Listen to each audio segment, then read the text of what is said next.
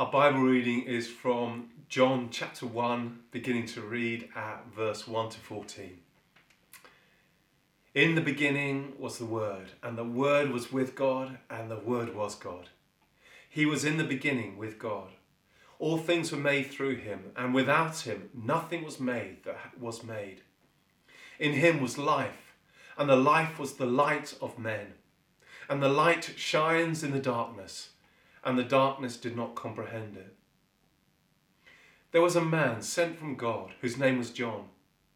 This man came for a witness, to bear witness of the light, that all through him might believe.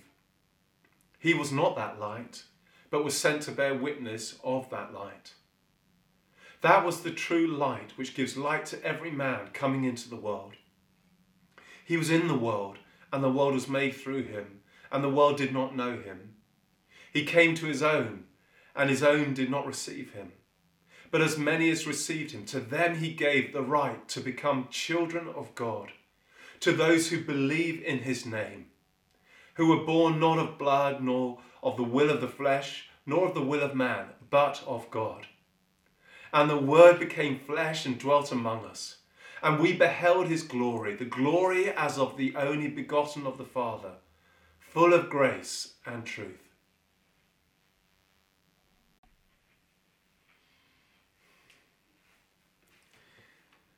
I want to continue in our sermon series and speak today on Jesus being the living word. In other words, Jesus being the living word of all that God has spoken to us and how every word of truth and revelation that has proceeded from the mouth of God in accordance with the Father's will and in the Holy Spirit's power is fulfilled and completed in Jesus, the living word. And if you followed the syntax of that last sentence, you would have noticed that what I've basically done is to paint a circle with words that starts and ends with Jesus, and everything in between is all about Him too. See, this is the truth. Jesus is the living Word, and every word that proceeds from God has life in Him. As John writes in this opening chapter of his Gospel, in Him the Word was life, and the life was the light of men, verse 4. And the Word became flesh and dwelt among us, and we beheld his glory, the glory as of the only begotten of the Father, full of grace and truth. Verse 14. See, Jesus is the living Word. He always has been, He is, and He always will be. And again, as John writes here, in the beginning was the Word, and the Word was with God, and the Word was God. He was in the beginning with God. All things were made through him, and without him, nothing was made that was made. Here we have like another boom moment, the talk done. Jesus is the living word. And the only right response for us is a yes and amen to all of that. But I suppose there is a question out there that would be good for us to consider. How can a person be a word? And how can a word be living? I, I love language. I, I, am a bit of a wordsmith. I, I still enjoy learning new words. I'm amazed that in our English language, we have over 171,000 words in current use to play with in our everyday communication, of which actually most of us probably only actively use between 10 and 20,000 of those words. But every one of these words has meaning. Take the word love, the four letters L O V E. What is love? You know, as we know, this little word means something different depending on the person, the situation, or even object that we're addressing. And yes, of course, there are overlaps of meaning in terms of affection and interest and pleasure. But there are also significant distinctions and layers when we speak of love for our spouses and partners, our, our children, our, our family, our, our close friends and church family, and so on. Our words have meaning, but they also have power. And very quickly, we, we grow up to discover that words of encouragement have the power to bring a, a smile. Words of criticism have the power to draw a tear. Words of love have the power to mend a broken heart. Words of hope have the power to restore life. With our words, we can heal and care and captivate uh, imaginations and inspire a generation. And with our words, we can humiliate, harm, shatter dreams, and destroy a generation. In short, our words affect life and living and what it means to be alive. And this is the same in every language. But here's the reality check. Whilst our words can have full meaning, they can only ever have limited power, in the sense of that which is limited and does not last. But this is not the case with God and His Word. God is omnipotent, He's all powerful, and so is His Word, Hebrews 4:12. God is eternal, and His Word endures forever, 1 Peter 1:25. The Father, Son, and Holy Spirit, they have the highest authority. And so does every word that proceeds from his mouth, Isaiah 55:11. When God creates, Creativity explodes into being by a word being uttered. Let there be light, and there was light, Genesis 1 3.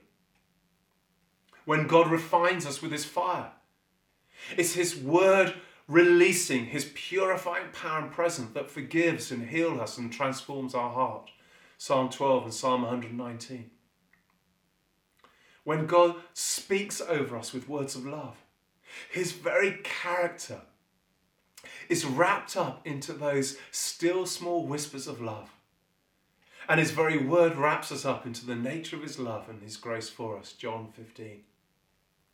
And you see, as John the disciples knew for himself, Jesus, the Word, who became flesh and dwelt among us, came not only to reveal this truth to the world and to us, but to be the living revelation of this for us to see, for us to know, for us to receive and behold his glory. Namely, that Jesus is the living word. And it's interesting that the word John uses in this opening chapter to express this truth and this revelation is the Greek word logos. You know, some words we use again in any language, they have one meaning, like table or pencil and so on. Other words have many layers of meaning, and this word logos is certainly one of the more complex words to understand. Translated to mean word, speech, reason, principle, and thought, in ancient Greek philosophy, for example, logos came to refer to an impersonal force, uh, a lifeless, abstract, philosophical concept that was a necessary assumption in order for us to understand the cause of order and the purpose in the universe.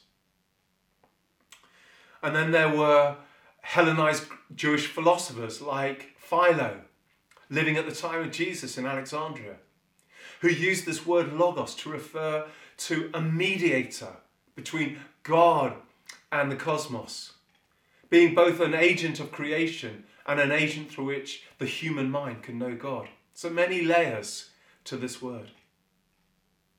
And yet, as John writes his account, as John announces the good news of Jesus Christ to the world, undoubtedly mindful of these different layers of meaning, but fully inspired by the Holy Spirit to write this word referring to Jesus.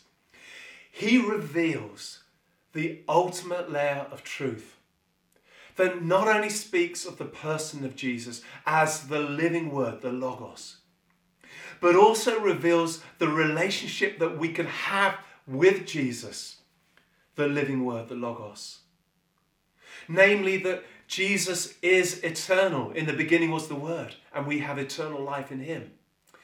Jesus is God. The Word was God, and He is our Savior, our Redeemer.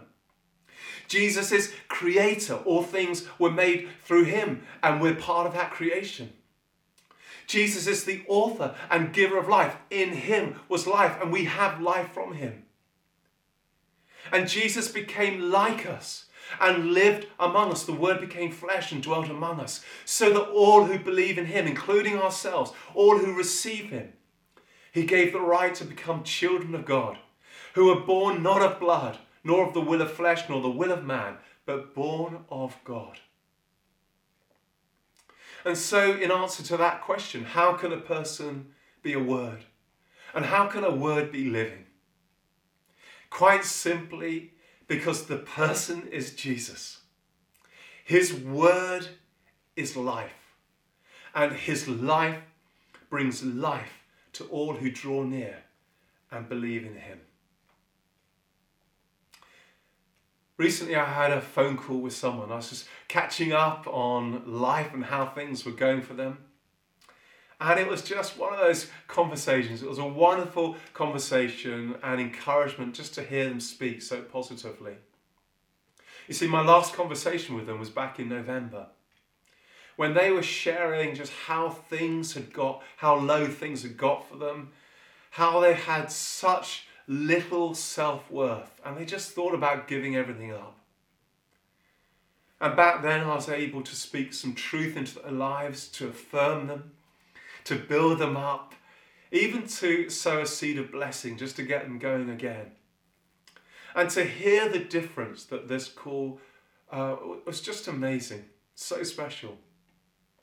And they were saying how thankful they were for, for my encouragement back then and for the gift and the difference it made to their lives.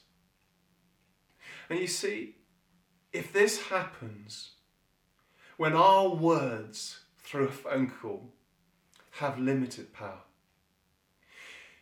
Imagine what happens when Jesus, who is the living Word, who has no limit or boundary to his power, imagine what happens when he speaks to us, when he encourages us, and not just encourages us with truth. But he knocks at the door of our lives and he waits for us to invite him into our hearts and our lives as the truth.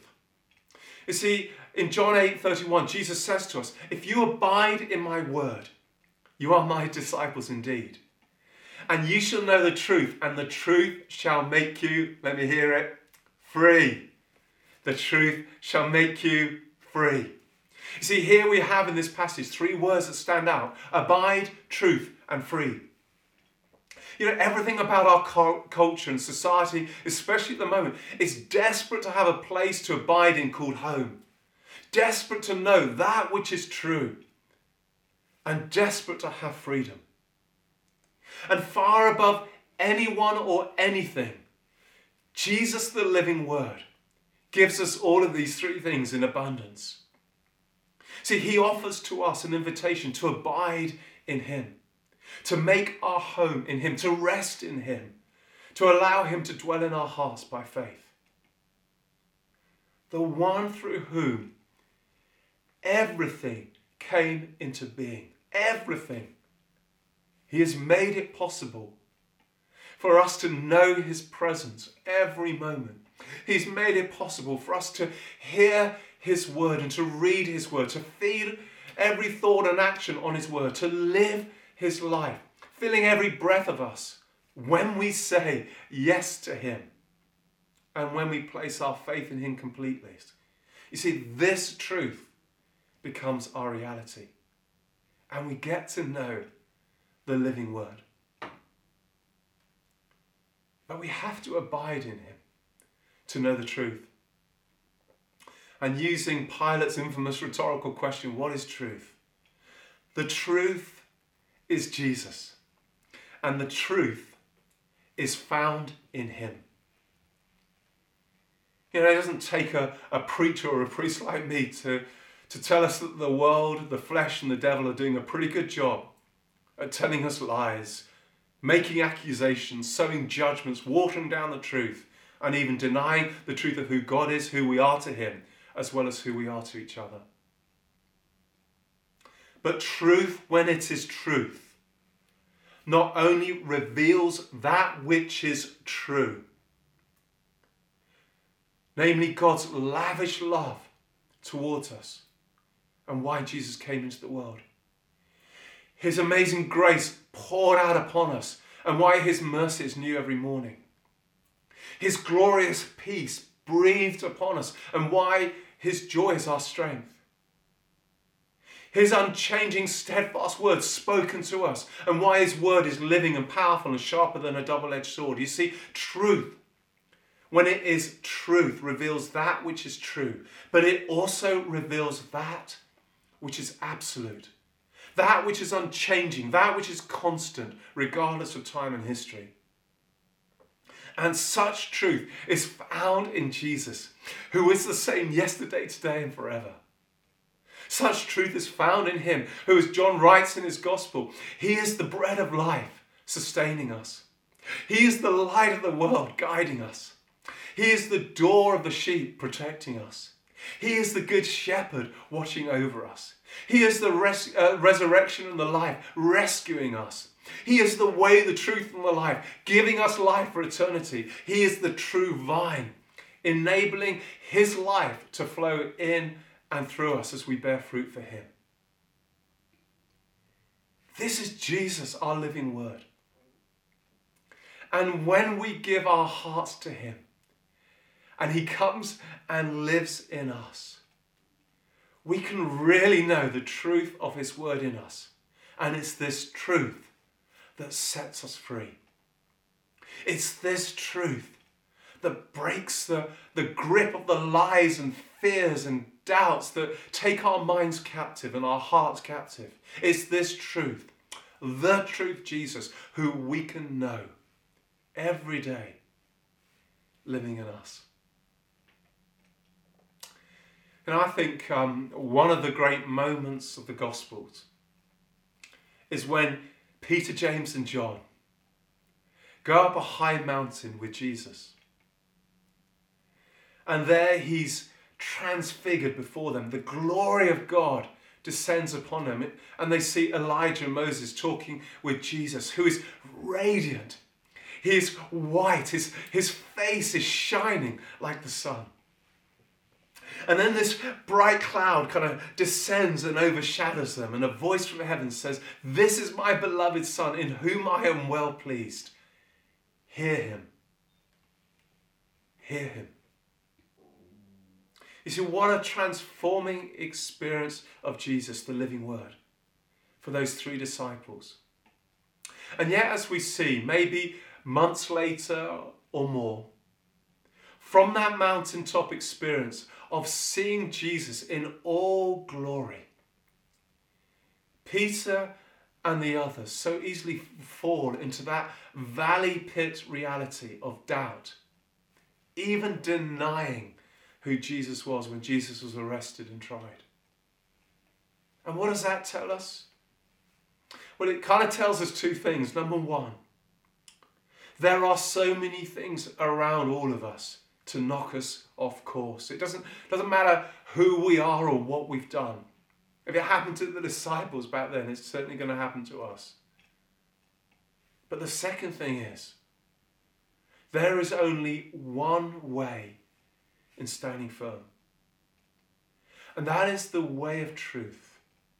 Choosing to stand on the truth, no matter who we are or what we've done. And the truth is Jesus, the living word.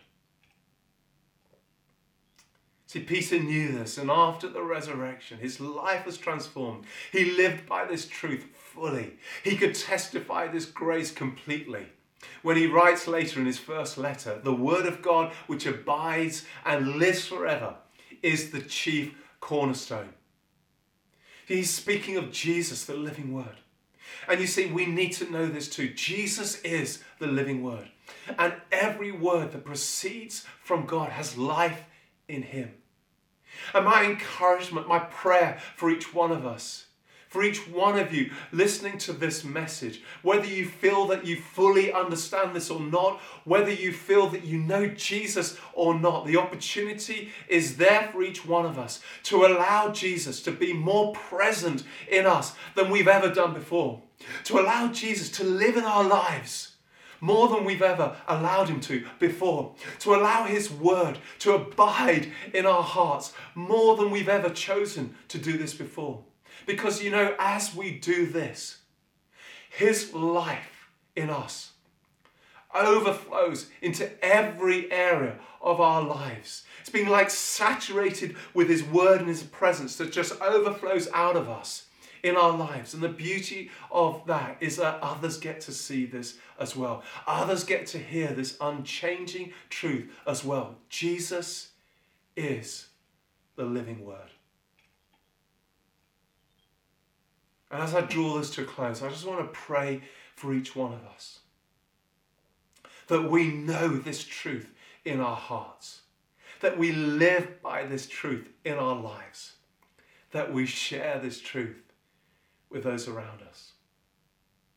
I just have a sense that um, just the Holy Spirit is prompting some of you who are listening, uh, especially those who, who at this point in your lives either have wandered away from Jesus or you feel that you don't really know him as Lord and Savior, I, I want to pray for you right now. I, I want to lead us in a prayer and ask you to echo these words for yourself. Invite Jesus, the living word, into your heart and life. And I just want to remind us again we don't need the qualifications or the understanding for this. We just need the simplicity of just knowing God's love for us, His forgiveness at the cross, and receiving that life that He won for us on the cross when He died for us and died for our sins and opened the way to heaven so that we can have life in Him.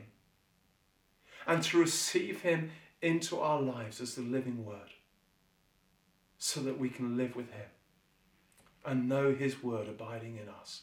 I just want to pray for us, and if you would echo these words.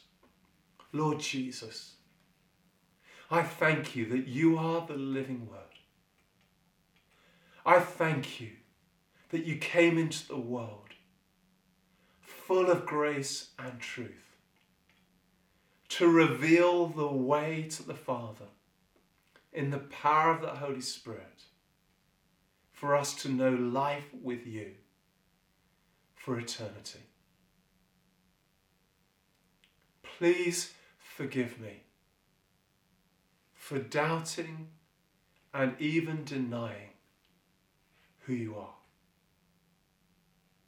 And just take a moment as the Holy Spirit is there resting upon you to lay before Jesus that gift of forgiveness that He's given to you. Just offer your sins to Him, lay it at the foot of the cross. Just tell Him how sorry you are. And then in response, Jesus, please forgive me. I choose today to put my faith in you completely. Come and live in my heart and in my life. Come, Holy Spirit, fill me with your presence, that I may know you, Jesus, as the living word and live for you in my life. And I ask this in Jesus' name. Amen. And if you prayed that prayer, please tell a friend, get in touch with us. We would love to encourage you as you begin that journey of faith. And let me pray for each one of us. Jesus, we thank you that you are full of grace and truth. We thank you that we can live in the freedom of your grace and we can live in the knowledge of the truth of who you are. Today, Jesus, we choose you, the way, the truth, and the life. Today, Jesus, we surrender before you our living word. Today, Jesus, we choose to give all of our hearts to you Help us not only to live by your word, but to share you with those around us. And we ask this in the precious name of Jesus. Amen.